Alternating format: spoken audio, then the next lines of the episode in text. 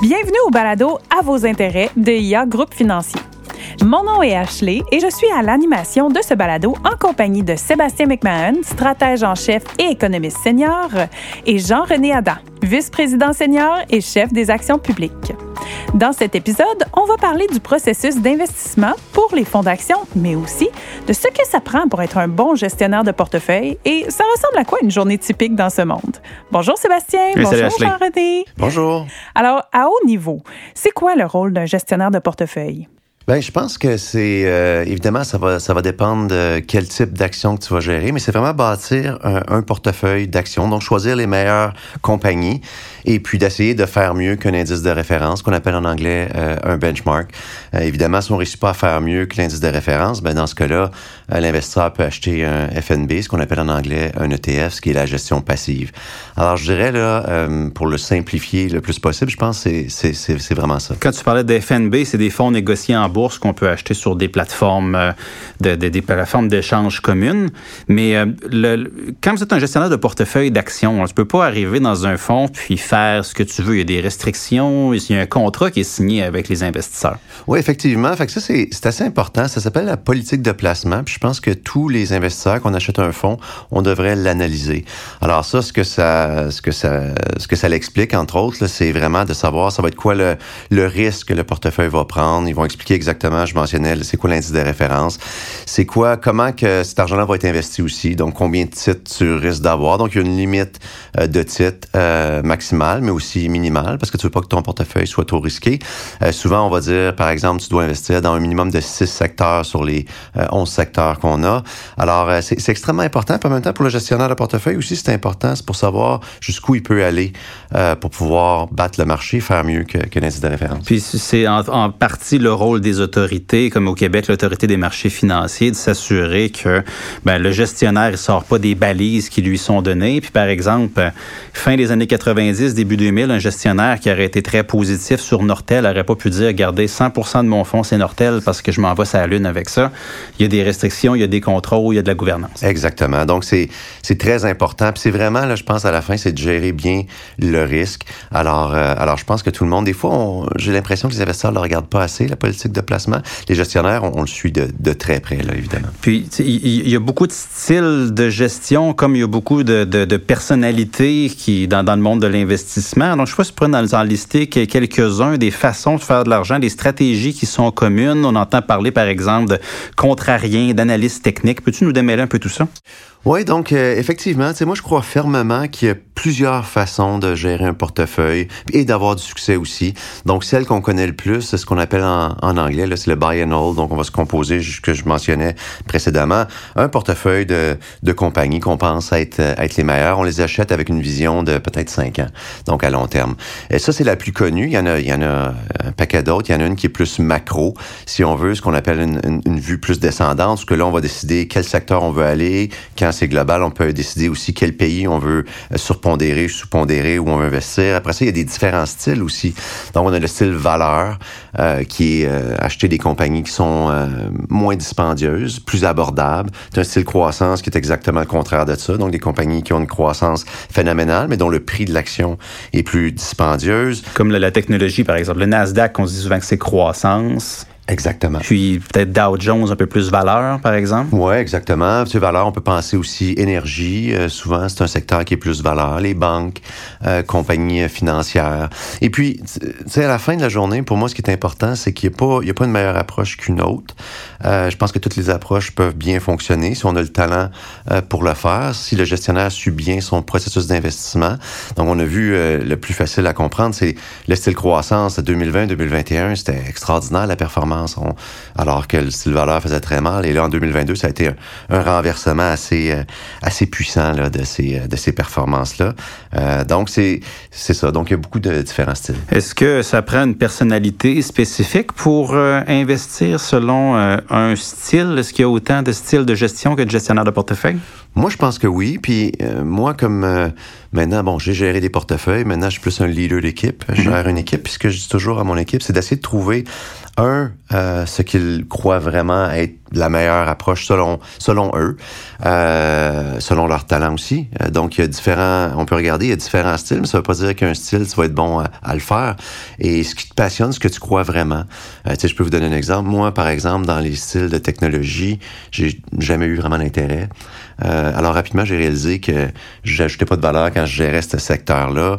Moi, je suis convaincu que ça venait avec moi le, fait que j'étais pas intéressé vraiment à ça, alors qu'il y en a. Moi, j'en ai des gestionnaires euh, qui vont qui vont passer leur fin de semaine à lire ça juste parce mm. qu'ils adorent ça. Alors, je peux pas me battre contre contre ça. Alors, c'est de savoir savoir ses forces et ses faiblesses, puis essayer de focuser sur ses forces euh, et puis de limiter là, justement le, côté faiblesse. Là. Puis, justement, qu'est-ce que ça prend pour être un bon gestionnaire de portefeuille? Il faut se connaître, évidemment, mais à part de ça. Oui, c'est une super bonne question. C'est vrai, se connaître, ça c'est très important. Je pense avoir une, une, une, confiance en soi extrêmement élevée. Puis, puis je m'explique quand je dis ça. Puis quand je dis ça, c'est pas d'être arrogant. Il faut toujours être très humble comme j'essaie dans le portefeuille. Mais, mais tu sais, quand on regarde un titre là, sur le marché boursier aujourd'hui, là, je pourrais regarder, j'invente un chiffre, mais Tesla est à 300 dollars. Ça veut dire qu'à 300 dollars, euh, il y a quelqu'un qui le vend. Par 299, il y a quelqu'un euh, qui va l'acheter. Fait que le marché est toujours bien balancé. Il y a toujours autant de gens qui pensent que ça va monter que ça va baisser. Alors, confiance en soi, c'est de dire, écoute, moi, je pense que ça vaut 350, je l'achète, malgré tous les gens extrêmement intelligents qui pensent que, que ça va baisser. Il faut avoir des convictions. Des convictions, puis croire en soi, puis pas, puis pas être influençable, évidemment, parce que sinon, tu vas toujours lire quelqu'un qui dit le contraire de toi. Mm-hmm. puis, euh, puis, puis, comme je disais, tout en étant humble, dire, ben moi, je pense que c'est moi qui ai raison.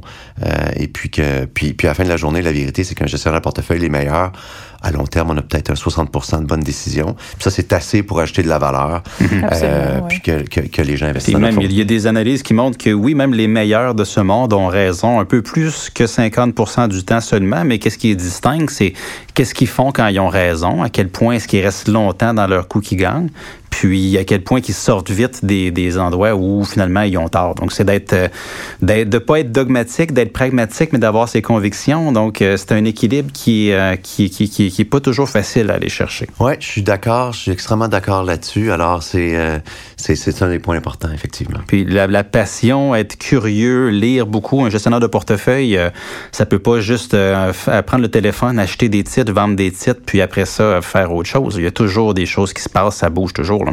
Ouais, faut, faut être extrêmement curieux. Puis moi, quand je passe des entrevues, bon, quand les gens ont plus d'expérience, euh, évidemment, c'est un peu plus facile à trouver parce que, bon, tu vois des indications si c'est un bon gestionnaire ou un bon analyste en posant des questions sur euh, ses vues de, de, marché. Quand les gens sortent euh, de l'école puis ont moins d'expérience, moi, c'est toujours des questions sur l'environnement politique, économique, mm-hmm. les nouvelles.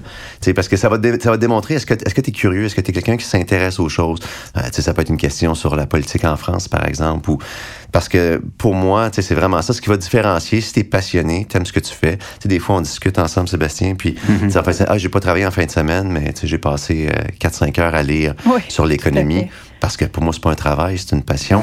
fait que, mais, mais, mais, pour ça, il faut, faut, être curieux. Fait que rapidement, si tu vas en entrevue et tu réalises les gens, ben, écoute, ils, ils s'intéressent pas à, à ces choses-là, ben, ben, le rôle de gestionnaire de portefeuille est peut-être pas le bon rôle. S'il y a des jeunes qui nous écoutent dans le moment puis qui se disent, j'aimerais ça être gestionnaire de portefeuille, j'aimerais ça aller en finance, est-ce que tu dirais que c'est toujours une belle job ou il y a des journées que c'est pas vraiment une belle job? Ben, moi, je dis souvent, gestionnaire de portefeuille, euh, ça peut être la meilleure job au monde, ça peut être la pire job au monde. Euh, puis je m'explique, c'est quand c'est la meilleure, job au monde, dans le sens que tu vas partir des fois sur des périodes, ça peut être un an, trois ans, ça peut aller jusqu'à cinq ans, ce qui est rare, où ce que la plupart de tes décisions sont bonnes. Donc, je parle de 60 à long terme, mais à court terme, 60% de bonnes décisions peuvent être 85% euh, Et puis, il y, a, bon, il y a des tendances de marché qui vont te favoriser aussi, dépendamment de ton style. Alors, quand ça, ça arrive, c'est super agréable quand tu as raison, quand tu fais des bons investissements, tes clients sont contents. Euh, je dis la pire job, c'est que des fois, tu vas te retrouver dans un environnement qui est pas ton environnement. Et puis là, le, le, 60% de bonnes décisions se retourne avec 80% de mauvaises à court terme. Puis ça veut pas dire que t'es pas bon. Euh, ça veut dire que c'est pas une bonne période pour toi. Puis là, ça devient, euh, ça devient extrêmement drainant. Et puis, et puis, ça prend beaucoup de confiance pour passer à travers de ce, cette période-là. Effectivement. Puis, tu sais, ça ressemble à quoi une journée typique euh, d'un gestionnaire de portefeuille? On dirait que moi, je m'imagine comme dans les films. Tu sais, tout le monde crie d'un bord puis de l'autre, puis tout le monde s'échange des papiers puis des chiffres. Parle-nous donc de ça. Effectivement, c'est un, bon, un bon point. Écoute, ça, ça dépend qu'est-ce que c'est quoi ton mandat. Tu sais, moi, je gérais un, portefeuille d'action globale. Alors, moi, évidemment, même, je regardais l'ouverture. Tu sais, avant de me coucher le soir, je regardais l'ouverture en Asie. Oui. Voir c'est quoi la performance. Mais là, bon, euh, tu te couches quand tu te réveilles le matin, je regardais c'est quoi les nouvelles qui ont sorti en Europe? Hmm. Euh, c'est quoi le, ce qu'on appelle euh, les, les contrats à terme sur le S&P 500. Donc, le marché s'en va aujourd'hui. puis après ça, tu vas regarder, évidemment, c'est quoi les nouvelles qu'il y a eu en Europe. Euh, après ça, tu te dis, qu'est-ce qui se passe aujourd'hui? Parce que c'est dur de prévoir une journée, mais là, tu vas regarder, c'est quoi les données économiques qui vont sortir habituellement à 8h30, qui peuvent faire bouger le marché? Y a des compagnies qui rapportent, euh, qui rapportent des résultats? Mais, mais, mais la vérité, c'est que gestionnaire le portefeuille, il y a une grosse partie de la journée qui, qui, que, tu peux pas planifier, puis il y a des nouvelles qui vont sortir pendant la journée, que ce soit politique, économique, des nouvelles d'entreprise euh, qui vont avoir un effet euh, souvent majeur sur le marché financier. Il faut que tu sois prêt à réagir rapidement. Alors des fois, il faut que tu prennes une décision dans un euh, dans une minute ou deux, quand il y a une nouvelle qui sort, si tu veux, si tu veux pouvoir bénéficier de, de l'inefficience de marché. Ah, super. Ben, Jean-René Sébastien, je vous remercie pour votre partage. C'est vraiment intéressant d'en savoir un peu plus sur votre réalité. Les auditeurs, encore une fois, merci pour votre écoute. J'espère que vous avez apprécié cet épisode. Et si vous avez apprécié, n'hésitez pas à partager. On se dit à la semaine prochaine. Bonne journée tout le monde. Vous avez aimé cet épisode et vous aimeriez en apprendre davantage sur l'actualité économique? Abonnez-vous à notre balado à vos intérêts, disponible sur toutes les plateformes. Vous pouvez aussi visiter la page Actualité économique sur ia.ca et nous suivre sur les réseaux sociaux.